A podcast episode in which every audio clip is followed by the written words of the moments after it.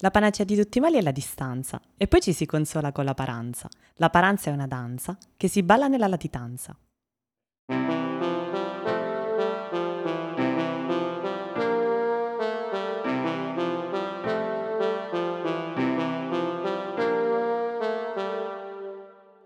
Siamo di nuovo in treno, ma questa volta la destinazione è abbastanza vicina, circa un'ora e mezza di viaggio accomodati sulle poltrone blu di un regionale veloce. Lo Sprezzin Tour di oggi è una città simbolo del rinascimento italiano. Qui possiamo trovare le delizie, un bel castello. Secondo il motore di ricerca Olidu, qui possiamo trovare una media di circa 1,14 m di moderna pista ciclabile per abitante. Qui possiamo mangiare i cappellacci o anche sorseggiare del vino nell'osteria più vecchia del mondo. Ho iniziato con I versi della Paranza, una canzone di Daniele Silvestri pubblicata nel 2007. Una canzone apparentemente molto allegra, veloce e vivace, ma soltanto apparentemente, perché tramite le sue note racconta le vicende della criminalità organizzata dei tempi. Ma adesso cerco di spiegarvi meglio perché la Paranza. La città di cui parliamo oggi è stata la prima meta ufficiale di Spritzing Tour. Signori, squillino le trombe e riluno i tamburi perché andiamo a Ferrara. Io ho scelto Ferrara perché è molto vicina a Modena. La prima uscita in solitaria, non troppo impegnativa da visitare, sia per chi vuole staccare da una settimana di studio, sia per chi vuole fare un'uscita in dolce compagnia. Per ballare la danza della latitanza, la prima volta, penso che sia la città ideale. E come sentirete adesso, sempre perché non ci vediamo ma ci sentiamo, è anche una città molto molto carina. Ferrara conta circa 130.000 abitanti, detiene il record della ciliegia più pesante del mondo, pensate con una massa di quasi 27 grammi. Ma parliamo di cose serie. Dalla stazione al centro, a piedi, si impiega circa una ventina di minuti. Dettaglio importante, quindi state attenti alla prenotazione del treno.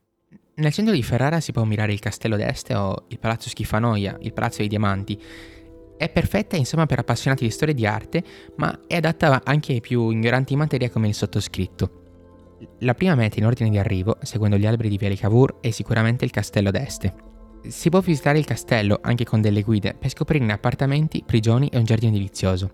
Tutta un'opera di una potente famiglia dalla fine del 1300. E come in un castello che si rispetti, anche qui troviamo una regina, che in questo caso però non è una signora elegante o virtuosa, bensì la riproduzione di una colubrina pesante oltre 7 tonnellate. Parentesi, per chi come sottoscritto non fosse del settore, la colobrina è tipo un cannone. Introduco adesso una nuova funzionalità di Spritzing Tour, le emoji della macchina fotografica. La regina di Ferrara è una grande attrazione turistica, sia per giovani stolti interessati ad un selfie, sia per bambini o famiglie. È proprio qui che piazza una bella emoji di una macchina fotografica. Proprio qui, davanti ai bambini urlanti scatenati alla vista del cannone o nel mio caso davanti alle coppie che festeggiano le nozze d'argento, possiamo procedere con il Buongiorno Ferrara. Nel palazzo Schifanoia e in quello di Diamanti invece si organizzano delle gallerie e delle mostre di arte. In particolare il nome del palazzo Schifanoia non è stato scelto a caso. L'edificio è stato costruito come luogo di ozio e questa è una cheat in cui schivare la noia, con eccezionali cicli di affreschi. Il Palazzo dei Diamanti è altrettanto inconfondibile perché le sue pareti esterne sono costituite da tantissimi blocchi di marmo.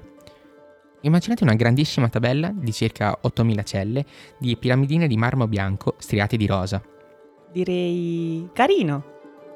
Sicuramente un altro emoji è necessario in un'altra via, un tempo piena di postriboli, mm, mm, bordelli, chiamata Via delle Volte. Una via in un tracciato di 2 km che tanti secoli fa sorgeva non lontano dal corso del Po. Potete immaginare una via lunghetta ricca di archi e di passaggi sopraelevati, un aspetto antico e medievale, ma affascinante e romantico. Tra l'altro, da quel che ho capito, ferraresi grandi e piccini sfruttano proprio questo tragitto suggestivo per imparare ad andare in bici. Con un ritmo più solenne, a tratti malinconici, invece, si può visitare la zona del ghetto ebraico, case, asili, scuole, due sinagoghe ancora in attività, un intero quartiere in cui si vedono e si sentono le memorie degli ebrei segregati dal 1600 fino all'unità d'Italia. Qui pensate che i negozi e i vecchi edifici conservano ancora la loro struttura originaria e diversi cartelli aiutano i turisti nel loro itinerario. Io ho letto in diverse guide che Ferrara ha una sua capacità di narrare, ma è vero perché ha un suo filo conduttore segnato da tantissimi cartelli e tantissime informazioni sul web. Il mio consiglio per visitare Ferrara è solo uno. Indossare degli occhiali con delle lenti speciali per vedere tutto, in altre parole, dovete andare molto riposati e pronti a scoprire tantissime piccole cose, particolarità e curiosità, e anche con lo stomaco vuoto perché qui si mangia davvero davvero bene. Ferrara è una bella storia, sicuramente instagrammabile. Si vede, si sente e si tocca come una città con un patrimonio artistico e storico decisamente singolare. E anche questa volta torniamo a Modena, ma ci sentiamo tra un po'. oltre a quella linea gialla, proprio lì che c'è camera mia. Ferrara raccontata con gli occhi di Spritz. Spritz in tour.